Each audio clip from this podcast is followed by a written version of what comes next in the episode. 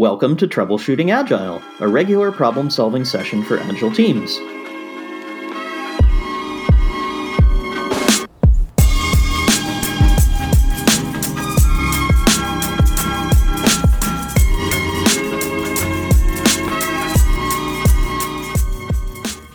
Hi there, Jeffrey. Hey, Squirrel. So, this week we're looking at the next Agile principle. We're all the way up to number 10, only three more to go. Principle 10 reads Simplicity, the art of maximizing the amount of work not done, is essential. So I think we might manage to come out with a short podcast this week. So we're trying to apply Principle 10 ourselves and keep it simple. My first question to you, Jeffrey, is uh, essential for what? This one doesn't manage to tell us why we want to do this. Well, the good news is this is uh, fairly straightforward. If we go back to principle number one, our highest priority is to satisfy the customer through early and continuous delivery of valuable software. I think simplicity is the answer, or at least it's an essential part of the answer. Uh, because we need the going to get the benefits of simplicity for both the uh, early delivery and the continuous delivery. And I think this is especially important if we think back to what the context was again to the Agile Manifesto. We're back at that enemy we've mentioned in a few podcasts now, which was that phased approach where you would have a project that was looked to run two to five years, and you'd start with a long, comprehensive requirements gathering phase.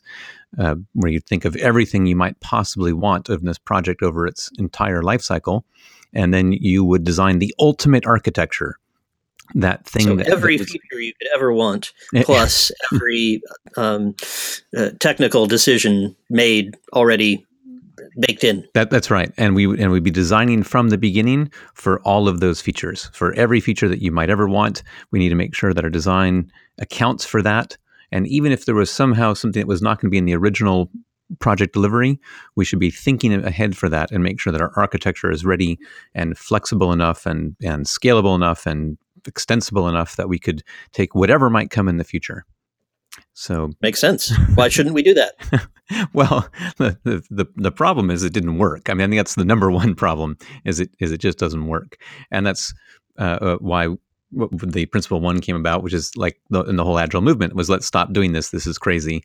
And uh, but what do you replace it with? What what do you how do you communicate to people that what they've been doing and been taught to do, what was uh, enshrined in their methodology, was not right. And and the simplicity principle is what uh, came in to to to give a sense of restraint for both the business and technology.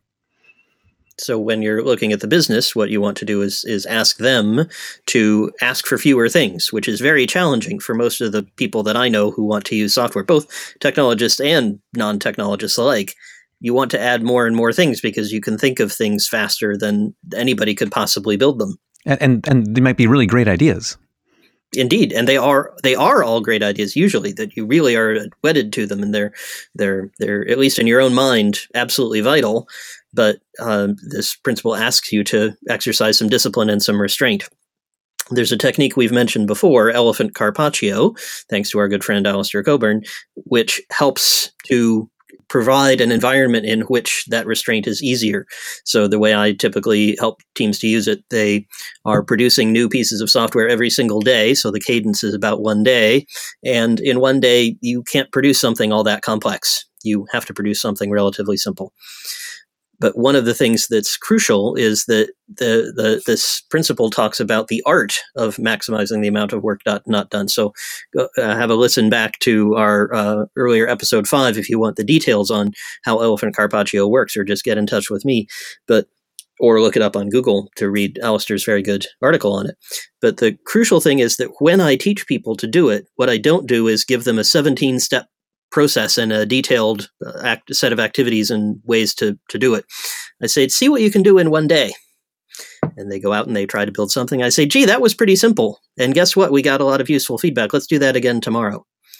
So it's not something that I can teach people in in gory detail. I have to kind of lead them to the experience. Right, and, and I think that's interesting. And they get the experience and the learning from the fast feedback, and this you can see it sort of it, it epitomizes um, what we're what we've said about learning in the market is you get the experience, you get it out there, you get the feedback, and you want to have that fast cycle. Mm-hmm. Now, what's interesting about this is you told me uh, when we were going through this. Of course, you know, no one does these two to five year projects anymore for the most part. Um, so, you know, why why do people even need this? Aren't aren't we already restrained enough? But I think you've seen that you see a significant difference. Well, what kind of cadence are people moving to from the when they get to that one day cadence? What are they moving from? Oh, uh, typically something like two to weeks to four weeks, something like that, and sometimes even longer. And uh, at least in one case I've seen recently, I've seen somebody on a, a quarterly release process. And and at the time when when the Agile Manifesto was written, that would have sounded you know quite quick. That would have that would have been amazingly fast. Right. I think even when we talked about the principle about frequent delivery, it talked about a couple of weeks to a couple of months. And so you are mm-hmm. you your your clients when you come in, they're already doing that. But then you see that they get huge benefits from being even simpler, even more constrained. Exactly. So that's the constraint on the restraint on the business, but there's also restraint on on technology. And sure. And the uh, did you want to do this one? Go ahead. Well, just I, I think it's uh, it's it's interesting because on the one hand we've we have now the business saying this is the most valuable feature. This is the one thing we want to get feedback on. But if you if you don't have the restraint on technology, then then you still might get people thinking about well, we need a design for that ultimate architecture. We know where we want to be eventually. Let's just build that right now. Won't that make everything faster and more efficient? Yep. The business just aren't telling us what they need, but we know. We'll figure it out, and we know the best practice. That's right.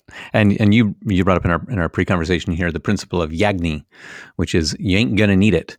Um, that was a, a just a, a, for me personally was a a great uh, catchphrase when I was first adopting extreme programming, uh, because it really did work against the kind of uh, design that I had learned how to do, and to, to to look at each other and say, look, you know, let's just say Yagni. And it's really hard because people say, but we are going to need it. We know we're going to need it, but it, it, we're not going to need it for a few weeks or maybe a few months.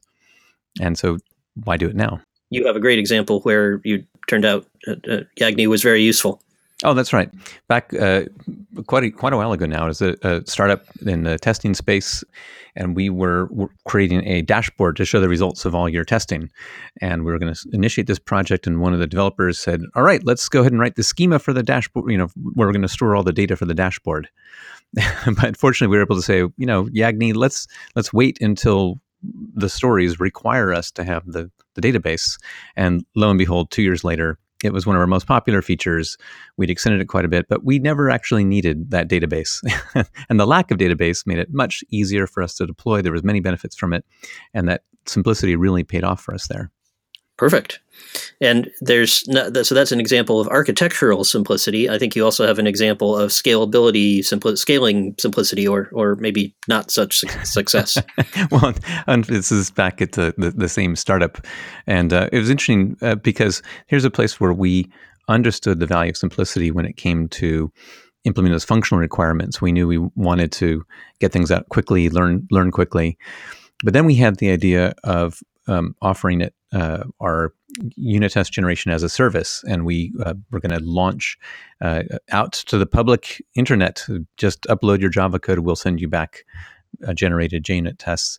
And we thought, well, this will be so popular, we've got to be ready for this big flood of people.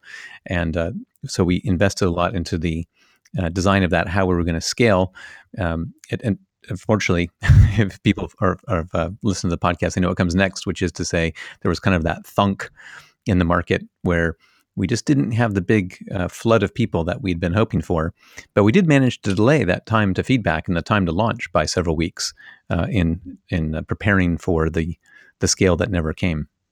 And you sure would have wished to have that few weeks back, I suspect, in order to learn more, so then you could actually grow it to the size you wanted. Uh, absolutely, to see what, what we could have, as they put, say, right sized it. We could have um, we, we could have uh, dealt with the better, uh, faster feedback, and and maybe never have spent uh, that time if it was never required. Of course, when we're talking about non-functional requirements here, scalability is one, but I think it's interesting that this can apply to any number of attributes, including speed. And I know you have an example where people have been able to make a trade off here uh, more appropriate uh, than, than we did at my company. And the, this example is the most extreme I've seen in a long time. I, would call this architecture serverless. It, it, it, you'd also call it codeless. It's um, completely uh, uh, hard for me to get my head around.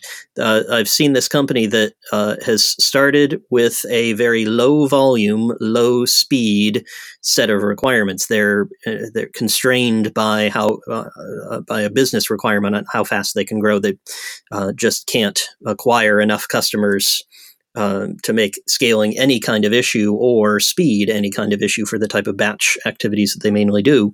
So uh, they never hired any developers. They've only got one guy who's very good with a thing called Zapier or Zapier. I'm not quite sure how to pronounce it. And if people know it, they'll know kind of where he's he's gone. If you don't know it, you might know something called if this then that. It basically takes two APIs and says, well, if this API gives me this output, give this input to the next one. So you can hand things off from say Google Sheets to HubSpot to Mailchimp and uh, run a marketing campaign. And so they've done this on steroids. They've actually built an entire applications worth of software without ever writing any software. So forget about not needing a database. They didn't need any code. and and that that I think is the kind of thing where you can see there's real business value if you can go and use these kind of tools and quickly get something to market. Um, but it, it it can be very difficult, I think, for uh, technologists to embrace this. Uh, um, if they are following the agile principles, it should be the natural thing to do. How can we minimize risk? How can we maximize our time to feedback? And maybe writing software is the wrong thing. But uh, it, it, really can be a, a blow to the ego that my my beautiful code is not going to be the thing that uh, drives success. Indeed. And I often wind up with developers who are telling me this or that is the best practice. And I'm not sure they're they're driven by ego even in, in those cases, but they'll tell me, but obviously we need to make sure it scales. Obviously we need a database. What about our backups? What about this? And I will then ask them, Yagni, or tell them, Yagni, let's see if we can apply that principle. Let's see if we can uh, restrain ourselves. And it is very challenging if you care about what you do.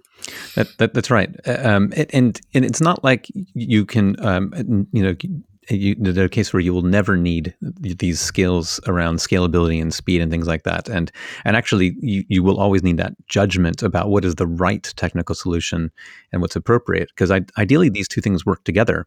I I, I know uh, of a of a sad case where uh, they they didn't. They were thinking in terms of Yagni, but um, on the other hand, they they uh, made poor technical decisions that really ended up hurting them. They it was a startup that took about two years. They spent all their money creating this service, um, and they they were did some testing of prototypes, but they never delivered their actual architecture till the very end. And it, then it was just too slow. It just absolutely would not work with the workloads their clients needed. And because they had taken this approach of uh, a big bang delivery and the internal mantra of Yagni, thinking, no, it'll be fine, but they never had that feedback. Uh, they they they went out of business. They they'd spent all their money and they had no time to recover. Whereas if they'd followed the kind of principles we're talking about, they'd launch something small to actual users to actually process the kind of uh, volumes and scale they needed. If they'd done that after six months, or, or maybe better, using your elephant carpaccio, maybe six weeks or six days, they, they would have learned that their their architecture was was not going to fly, and they could have had time to recover. So there really is an interplay of these two principles, I think, to to be making the right trade offs between how small of a bit of functionality we can deliver and what's the small bit of architecture or technology, the smallest possible bit that we can responsibly bring and test to see we think this is going to work. Does it actually work in practice? So that brings us very nicely back to principle four, which would have been episode number six for us, where we wanted the business and the developers to be working together regularly. And if we could manage to get the uh, business to restrain itself in its demand and, and need for features, and the developers to restrain themselves in their wish for best practice to, to use Yagni instead, then I think we could get to quite good experiments and uh, rapid learning and avoid the kinds of things that you were just describing for that poor startup. That's right, and they're experiments that they design together. That that they co-design the experiment between the business and technology. So it's it's that interplay between them, which I think is really a, a, a great foreshadowing of what we're going to deal with next week, which is principle number eleven. The best architectures, requirements, and designs emerge from self-organizing teams. I'm looking forward to it. Excellent. Let's talk then. All right. See you then, Squirrel.